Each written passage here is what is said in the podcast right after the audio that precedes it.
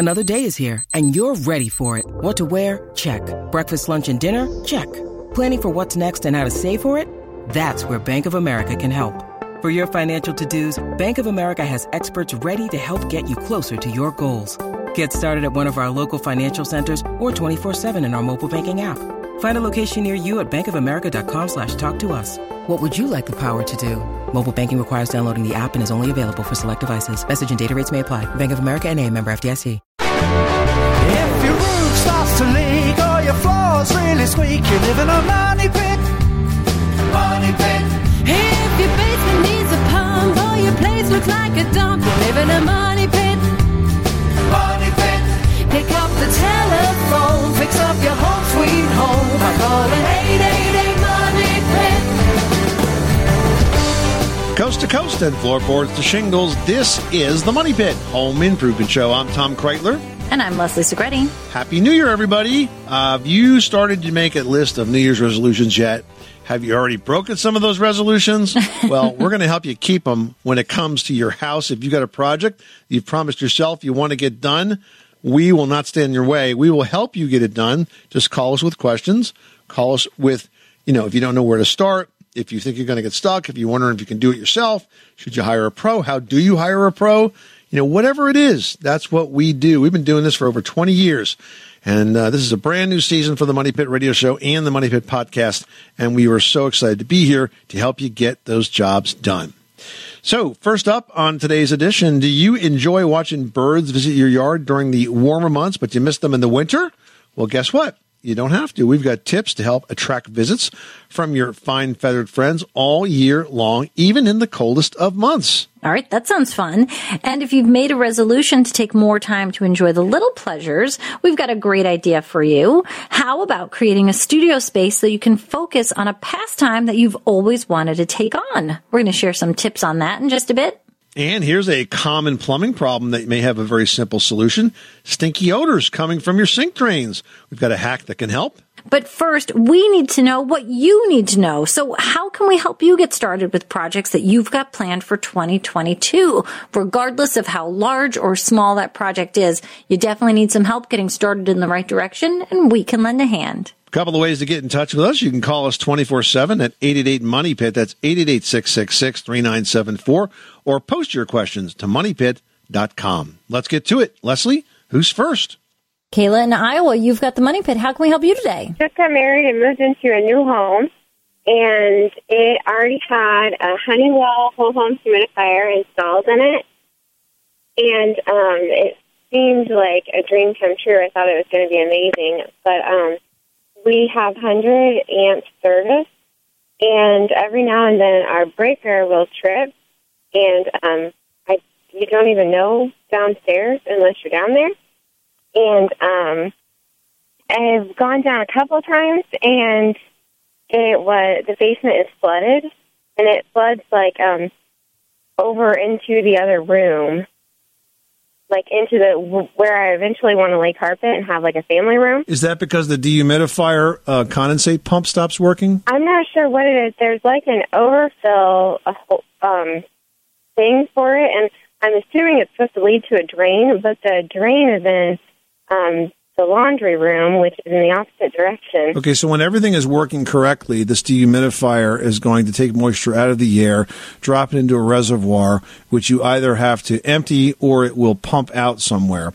Usually, if it's got a condensate pump associated with it, it can pump up sort of against gravity, and there's a clear plastic tube that goes out and leads to a drain somewhere or even outside the house. If you have a power failure, you know, it's not going to work. Um, and it might um, actually start to leak maybe back into that room where you are. Of course, the dehumidifier is not working at that time, so it's not going to leak for long, but I could see how it could create a bit of a puddle. So your problem is not so much with the dehumidifier, but why you're having a problem uh, popping these breakers. Now, the 100 amp service is, uh, service is actually a pretty darn good service, and it, it frequently doesn't get the respect it deserves. When these breakers pop, it's not usually because you're pulling more than 100 amps. It's because whatever circuit you have on this particular dehumidifier on is uh, needs to be improved, perhaps by adding an additional circuit. But the service for the house should be fine. Okay. Um, it does have the clear hose that leads outside. That's what's going on when your power goes out. The pump stops working, and that's why it's leaking. Okay, so focus on getting uh, this plugged into a circuit that is a little bit bigger than what you have right now. An electrician could, could help you sort this out, but it's not a big deal to add an additional circuit just for that device. All right. Sounds good. All right, good luck with that project. Thanks so much for calling us at 888 Money Pit. Manny from Rhode Island is on the line. He's got a question about the water lines. What's going on? Every few months, I get a mailing letting me know that I'm responsible for the water line from the street to my home should it break. And what they're offering me is, is basically an insurance policy that would cover, one policy would cover 10 to, up to $10,000 for repair work, and they get the companies to do the work. And then a more advanced policy would cover up to $15,000. I wanted to get your take on what you thought about this insurance policy and the probabilities of having this kind of a problem. Geez, Manny, I can relate. You know, Tom, I feel like I get these all the time. It's the water line, it's the sewer line, it's the main, it's the gas line, everything from your house to the street you are responsible for. I mean, I feel like they're more scare tactics because I kind of just recycle them. Yeah, I, I think for the most part they are. First of all, just to be really clear, these are not insurance policies because they're not regulated by the insurance laws of the state. What they are are service contracts. Uh, it's the same kind of a service contract you might get on an appliance. Right. Well, I have service contracts for the heating system in the house. and like, you know, Yeah, that's, right. legitimate. The whole heating system. That is legitimate, right. Exactly. But for a service contract for the pipe that brings the water into your house, let me say this. If I had a really old house and I had a really old main water pipe that was made out of steel, which should have been replaced 30 years ago, I might get a service contract on that pipe. But for the most part, if you've got, uh, you know, a, a plastic water entry line like most people do, I I would not buy these things at all. The chances of this being a problem are really, really small. And if it happens, it happens. But I just don't think it's worth the money to insure against this. I mean, and here's another good example. You know, my mom has a house in Florida and they love to sell her service contracts for subterranean termites. First of all, her house is made of concrete, but let's not let the facts get in the way. it's true. and they want to sell her a service contract for termites that live in the ground. By the way, the drywood termites that fly around, those are not covered.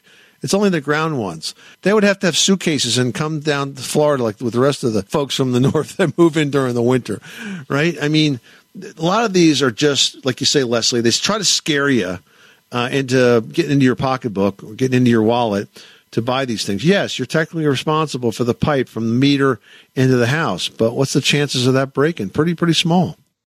Ellen in New York is on the line and has a flooring question. What are you working on? it's a sub basement and it has a cement floor and, and years ago I the the floor is really the cement was poured new about 15 years ago and I put a 12 inch vinyl flooring on top. It's still there and in really good condition, but I want to put something to warm up the area and I was thinking of maybe an engineered wood floor. So mm-hmm. two questions. One, do I have to take up the tile? And two, what is the best product to put over a cement floor? Well, you have a lot of options. Uh, first of all, you do not have to remove the tile. You're probably better off just leaving it alone. Yay! Oh, I was hoping you'd say that. Secondly, you know, good options for basement flooring is pretty much anything but carpet. Area rugs, okay, but not wall to wall. Engineered hardwood is an excellent choice. It not solid hardwood because solid hardwood will buckle and twist.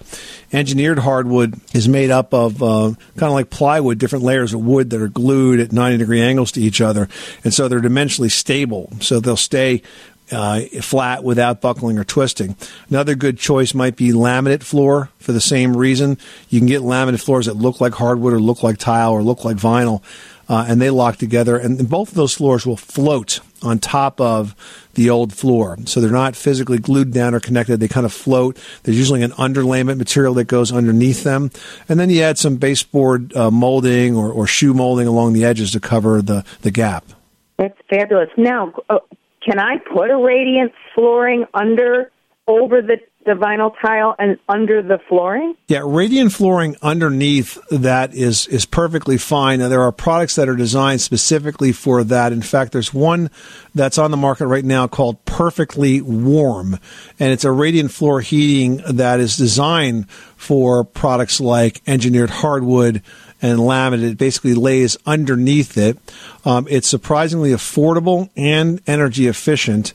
And in fact, we've got a story about it, uh, an interview that I did actually with uh, one of the uh, inventors um, at our website at moneypit.com. Check out the top products podcast section.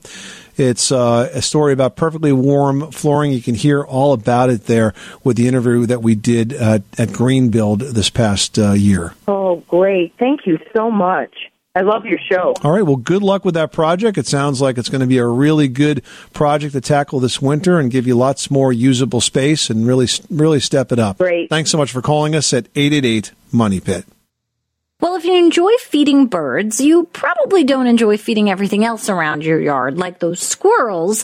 That's why you should always choose a bird seed that repels squirrels. And there are several on the market that birds love, but squirrels, not so much.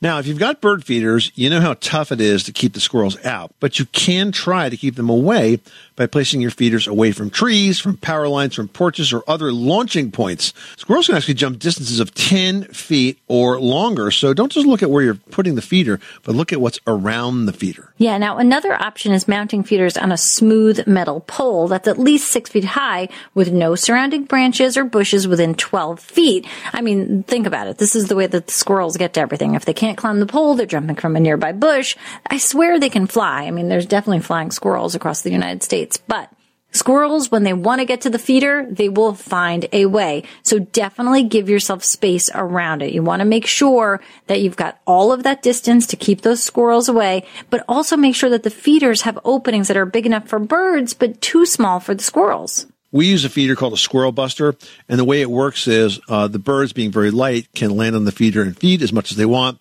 But when the squirrel lands on it, he actually sort of slides this gate down and it closes off access to the bird seed. So that's kind of fun. But they end up shaking so much loose that they'll uh, actually just sort of eat what's on the ground underneath. And it's funny because they'll be side by side with the birds in the snow eating the seed. So it all works. Eating the seeds that fly out of their mouths. Yeah, we also use a suet feeder, and that's good too because a block lasts about two weeks. It only costs like a buck. So lots of ways to do that. Keep the squirrels happy, keep the birds happy, enjoy them all winter long. Jonathan in Tennessee, you've got the money pit. What's going on? My question is is about a split for your house, how to insulate the garage better. Got a cold draft coming through the stairway. I mean, garages generally are cold. I feel like they're kind of like the attic. They're like the outside temperature. I mean, they're designed that way, right? Yeah, I mean, that's true. They're designed to be at ambient temperature, which is whatever the outside is. Now, the walls and ceilings that separate the garage from the rest of the house, they should be insulated. And uh, if that's the case, then that helps to mitigate some of that. And the reason that you're feeling drafts on the lower floor may be because the insulation wasn't done right or adequate enough, or it could be a heating imbalance. You know, heating the lower floors of his house of that design is, is difficult because he just wants to run up that stairway to the upper floors. So it could be one of two things. Now, the other thing that you can do, because you mentioned that there are drafts, is you could improve the weather stripping around and under the garage doors. They are not designed to be draft proof. But if you were to improve the weather stripping and on the bottom of the door, there are um, uh, like gaskets that you could put across the entire bottom of a garage door. They're usually rubber and they're thick. And when you bring the garage door down, it compresses it a little bit and makes it really nice and tight. Do that plus use some additional weather stripping along the inside of the door jamb then I think you might find that you cut back a lot of the drafts that are getting there. So it's a matter of mitigating the drafts, making sure the walls are insulated, and then maybe improving the heating at that level. And that should make you a lot more comfortable in that house, Jonathan. Did you know that Americans take 20,000 breaths a day and spend an average of 90% of their time indoors? That's right. And according to the EPA, the level of indoor air pollutants can be two to five times higher than outdoor air and occasionally more than a hundred times higher. Plus, every spring we get socked with allergens too. Well, Air Doctor is an air purifier that filters out dangerous contaminants like pollen, pet dander, dust mites, and mold. Their Ultra HEPA filter has been independently tested to remove 99.99% of tested allergens, including bacteria and viruses. That's impressive. Now, Air Doctor also comes with a 30 day money back guarantee. So if you don't love it, just send it back for a refund minus the shipping. And they're offering a special discount to Money Pit listeners. Just head to airdoctorpro.com and use promo code MONEYPIT and you'll receive up to $300 off air purifiers. Exclusive to podcast customers, you'll also receive a free three-year warranty on any unit, which is an additional $84 value. Lock this special offer in right now by going to A-I-R-D-O-C-T-O-R pro.com and use promo code MONEYPIT. That's airdoctorpro.com, promo code MONEYPIT.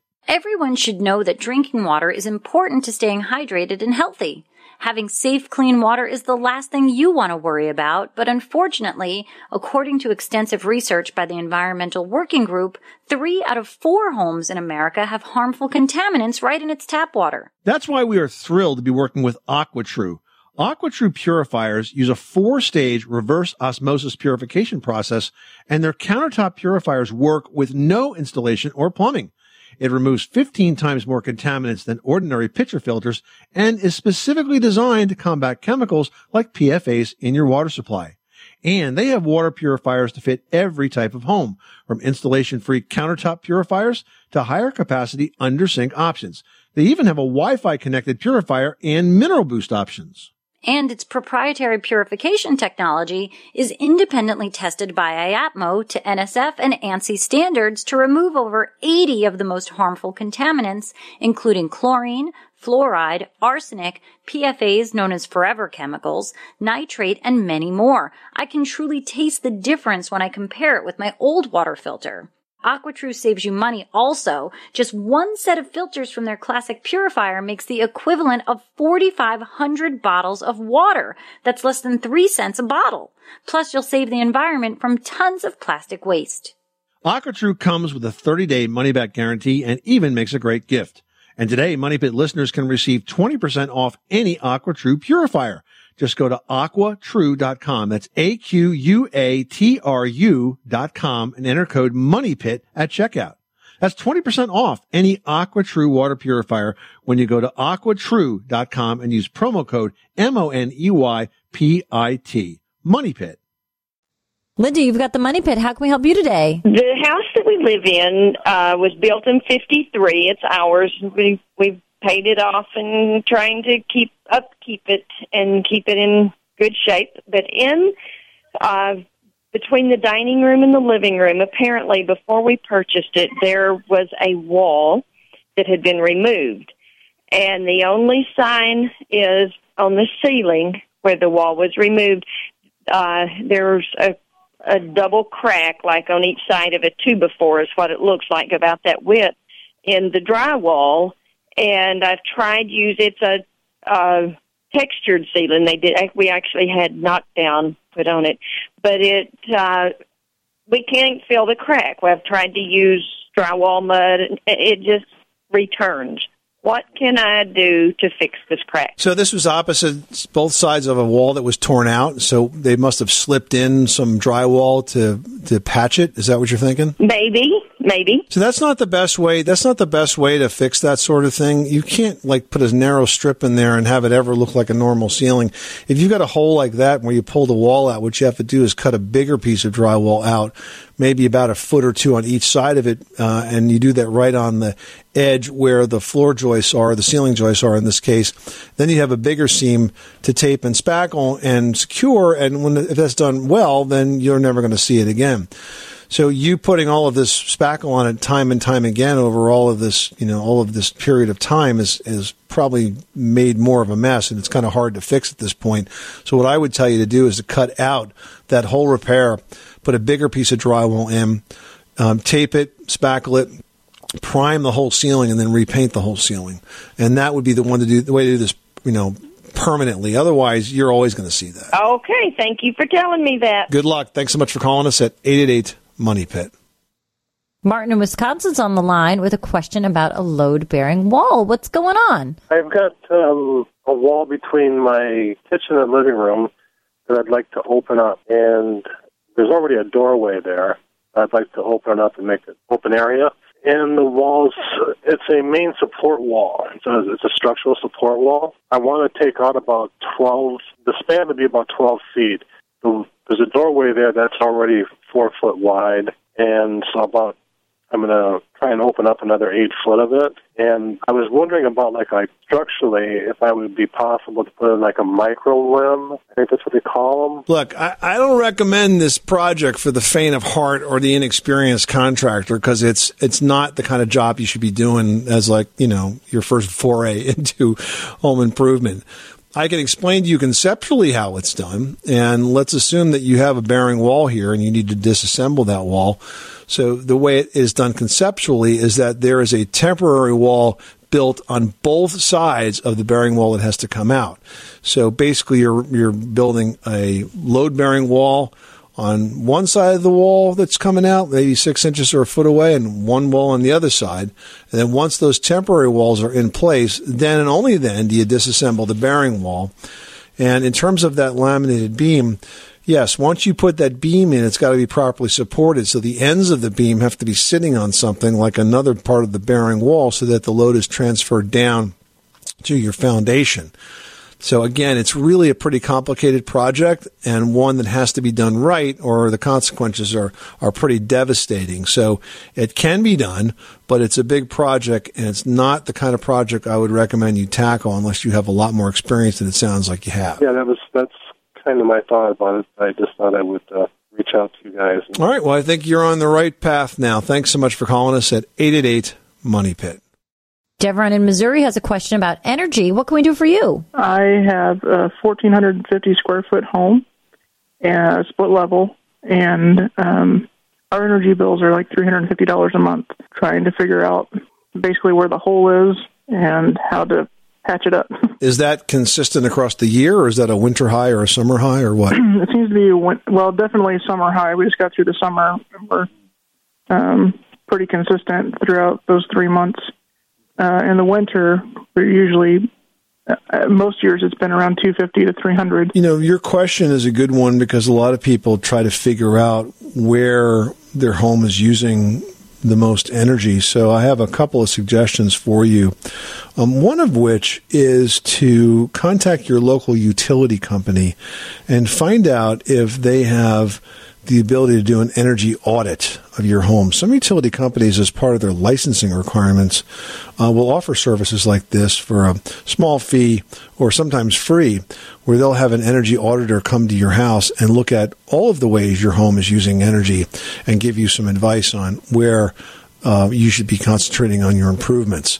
Short of that, we can always only talk sort of generically, but the number one place that you should be trying to make more efficient would be your attic. Because most homes don't have enough insulation.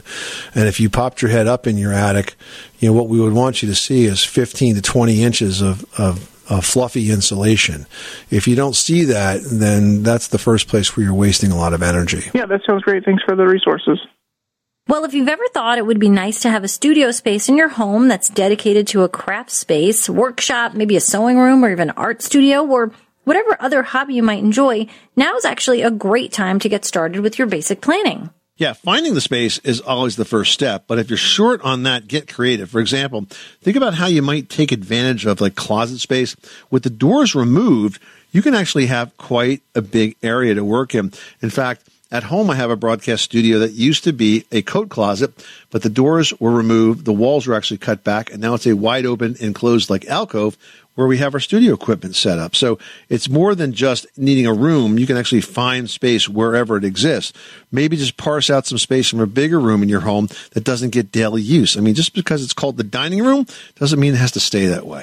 that is true. Now, when you're planning your room, you want to think about the three most important areas of the room. So it's kind of like a kitchen's working triangle where you've got the fridge, the sink, and the stove in a triangular sort of area. So you can very easily go between them. So think about what is the kitchen sink and stove or the kitchen fridge and stove. I mean, it's kind of, this is what you sort of figure out that kitchen triangle is. What makes up that of whatever your hobby is. So if you're a painter, is it, you know, the painting supplies, the easel, and a place that you're looking at the artwork? Is if it's a sewing station, is it your sewing work table, the table where you cut all of the fabrics at, and then maybe where you keep all of your threads and whatnot? So you want to think about all of those things that you're using and then make sure you have access to all of them very easily as you're working on your projects. Yeah, and if you're like, let's say you're a woodworker, it might be the table saw, the joiner, and the workbench.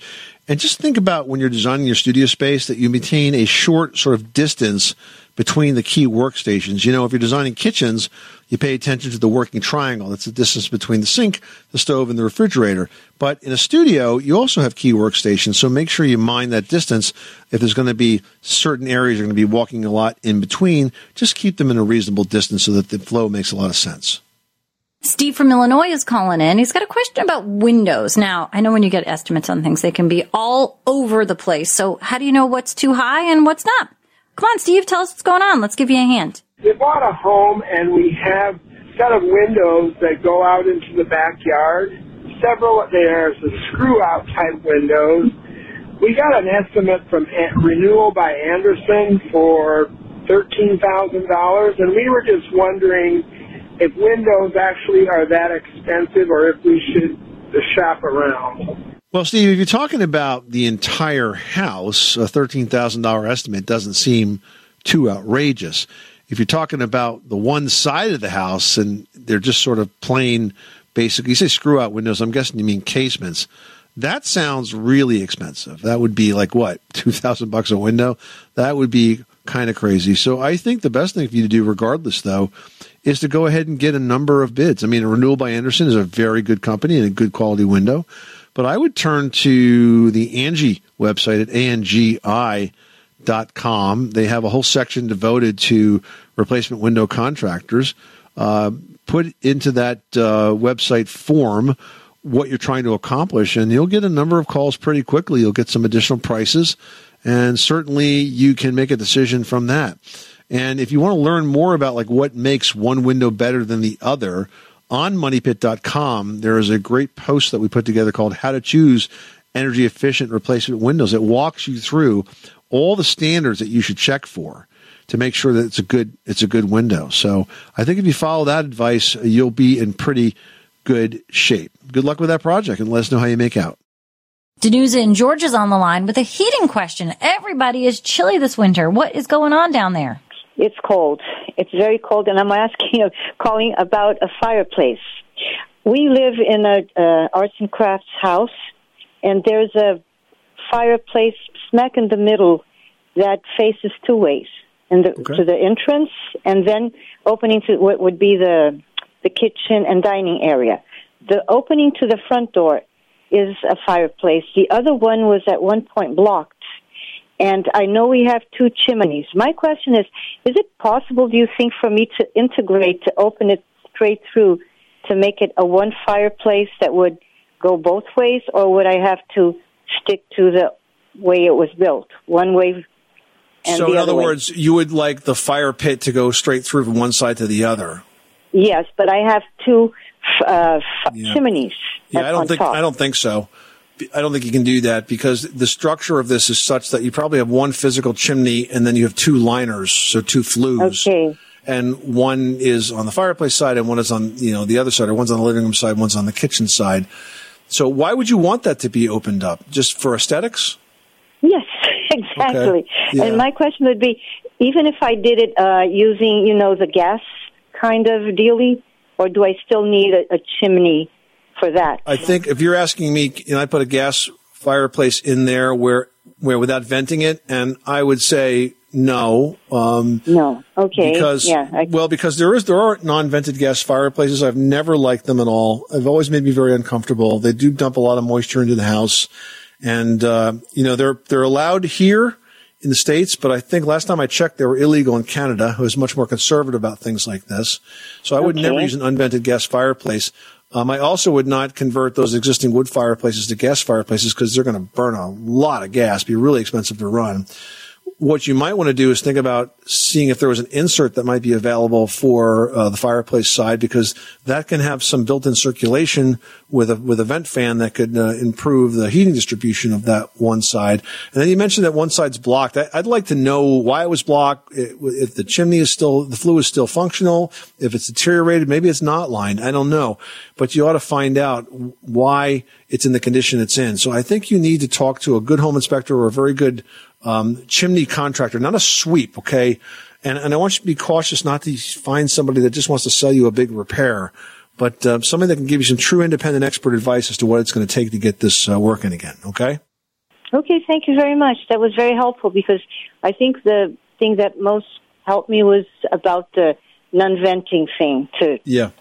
I didn't realize how dangerous that could get, but thank Yeah. you. I really appreciate it. Yeah, take that out of consideration. All right, Denusa, good luck. Thanks so much for calling us at 888 Money Pit. Well, if you've ever noticed an odor in your bathroom sink, it may be biogas. So essentially, it's what happens when the bacteria grows in the drain line of your sink. Yeah, and the drains can really stink. So an easy solution is this. Just fill the sink with hot water until it reaches the overflow. Then slow down that flow to just a trickle so it still runs down the overflow, but not the sink itself. And then add a couple of cups of bleach to the water. The bleach is going to slowly run down that overflow channel and it will also kill bacteria that it finds on the way. Then, after a few minutes, add another cup or two of bleach. Let that drain out slowly so it'll do the same thing for the waste line under the sink and you should be odor free. You can just let all that water out, turn the faucets off, and it should be a lot easier on the smell.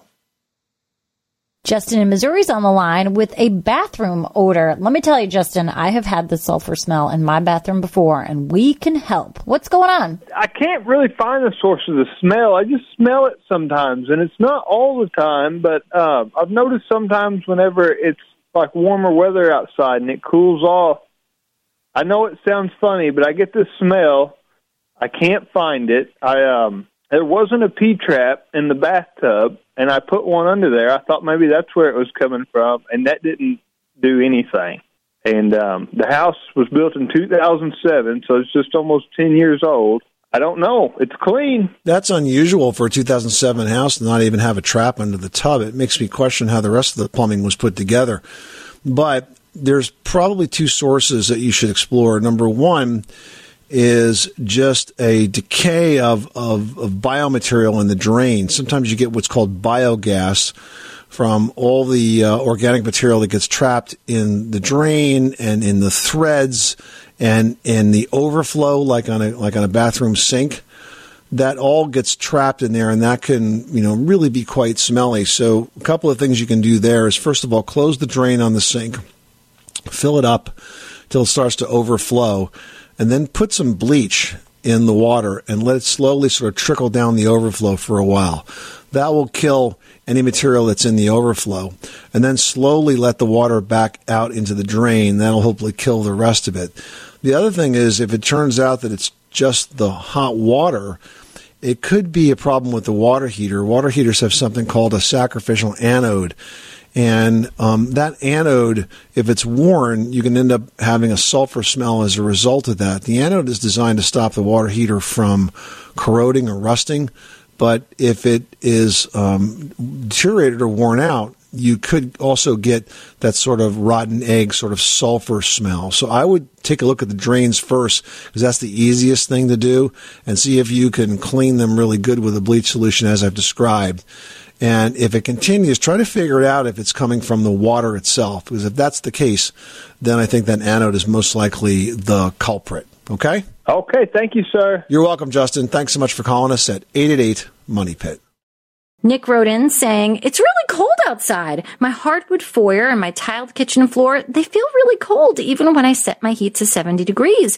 Is it worthwhile to insulate the ceiling joists of my basement? Yeah, it's never a bad idea to insulate a basement ceiling, which in your case is also the kitchen floor. The insulation should also, Nick, extend to the box beam. That's the outside beam all the way around the foundation, right above the foundation itself. Uh, it would be best to use unfaced fiberglass batt insulation or Thermafiber, which is a mineral wool insulation. And the other area that would help to insulate would be the area in the basement where the walls are above grade. Doing all of that will help make those floors a lot warmer and a lot more comfortable, especially first thing in the morning when you hop out of bed. Oh man, you must you want to jump right back under those covers. It's true. I mean, it really does make a difference when you keep your basement like a little bit warmer. It just feels nice on your tootsies everywhere you go. Well, for all the cutting edge design ideas out there, most of us still follow unwritten design rules. You know, those things that someone at some point decided we should never ever do. Well, sometimes breaking the rules is a good thing. Leslie's got some ideas for shaking things up in today's edition of Leslie's Last Word. Leslie? Well, you know, whether you've inherited these things from your parents or you just never thought to break these rules, it's definitely time to go rogue on old design rules. So, first of all, you want to start with one of my favorite rules to break. Neutral colors only belong in small spaces. Even if bold colors do make a small space seem smaller, the illusion of having this amazing color in a small space, kind of creating this like jeweled box of color, really is exciting. So if you're feeling a bright color or a dark color for a tiny room, I say go for it. Now, somewhere along the line, somebody said master bedrooms should be serious. I mean, they should always be well appointed and very, very serious and not fun. I mean, that's kind of silly. Who says you can't have fun decor in a space like that? It's going to be exciting. It's going to inspire you in the morning when you wake up and get you ready for your day. I mean, who doesn't want to feel energized first thing in the morning? So if you're leaning towards a more playful space or brighter colors or a mix of patterns, go for it. I totally say go for it. Another one, you've got to put your artwork all in a line. It's got to be at eye level. It's got to be very perfect.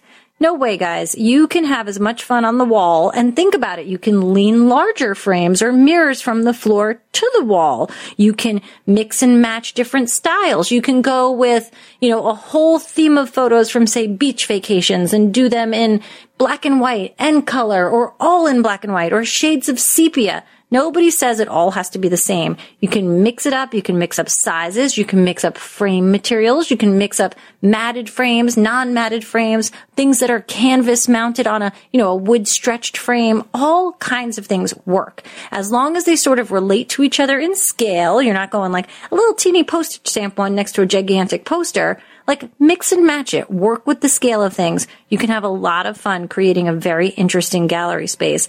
And when it comes to seating, all of your chairs do not have to match. I mean, everybody remembers from Friends, there was all their different dining chairs. Go for it. You can mix up dining chairs. You can mix up benches. When it comes to a sitting area in a family room or living room, same thing. Two different styles of chairs, two different fabrics. It's a great way to bring in a different pattern, a different tone, a different feel from the space. So definitely put your own touch in your space. Don't be afraid to break rules because what might work for you might not work for somebody else. And that's totally fine because it's yours. This is the Money Pit Home Improvement Show. Thank you so much for spending a little bit of your day with us. Coming up next time on the program, a serious stove can boost your cooking powers, not to mention your home's resale value. But if you're planning to install a commercial range, well, that requires some very special planning. We'll tell you what you need to know on the very next edition of The Money Pit. I'm Tom Kraeutler. And I'm Leslie Segrete. Remember, you can do it yourself. But you don't have to do it alone.